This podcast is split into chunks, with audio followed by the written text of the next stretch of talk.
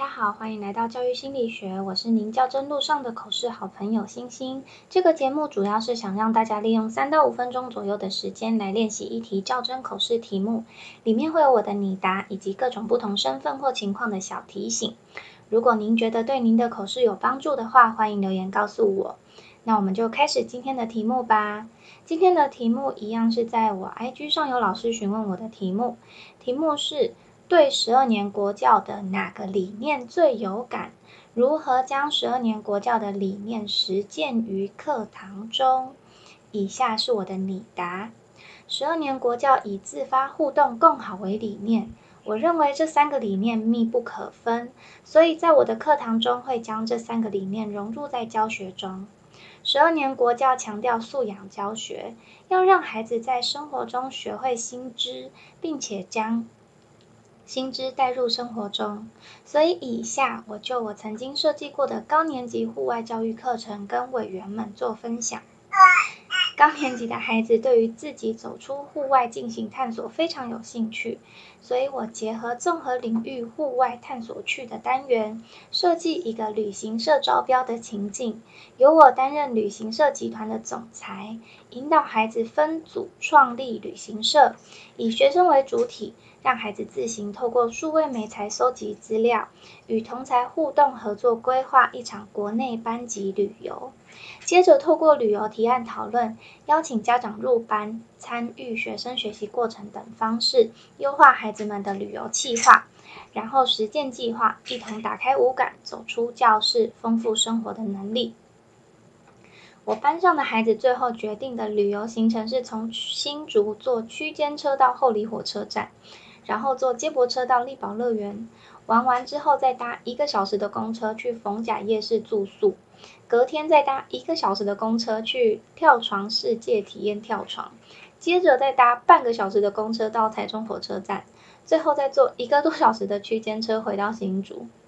这个行程其实花费了很多时间在搭车，但是在我跟家长提醒孩子之后，孩子还是决定要这样做。所以我们就依照课程前跟孩子的约定，尊重孩子的决定，并且在安全无虞的情况下，在这场班游中只担任配合者。整趟旅程下来，孩子累到在公车上肩靠着肩站着睡着，还有孩子帮累坏了的朋友背包包，甚至是在同学热到受不了的时候，主动帮忙买水解渴。回到学校之后。大家一致认为，虽然很累，但是很难忘。隔天在开检讨会时，孩子主动提出了以后规划行程应该将拉车时间当做一个很重要的考虑因素，否则拉车时间既呃又就是很累又很浪费时间。那听孩子们这样说，我忍不住问他们说，在出发之前，我和爸妈们不是就提醒过你们了吗？可是孩子告诉我，我们知道。可是我们想要实际体验，才知道到底有多累。十二年国教强调自发互动更好，透过班游主题课程的设计，孩子们不仅在旅途中自动跟孩子、跟同学互相照顾，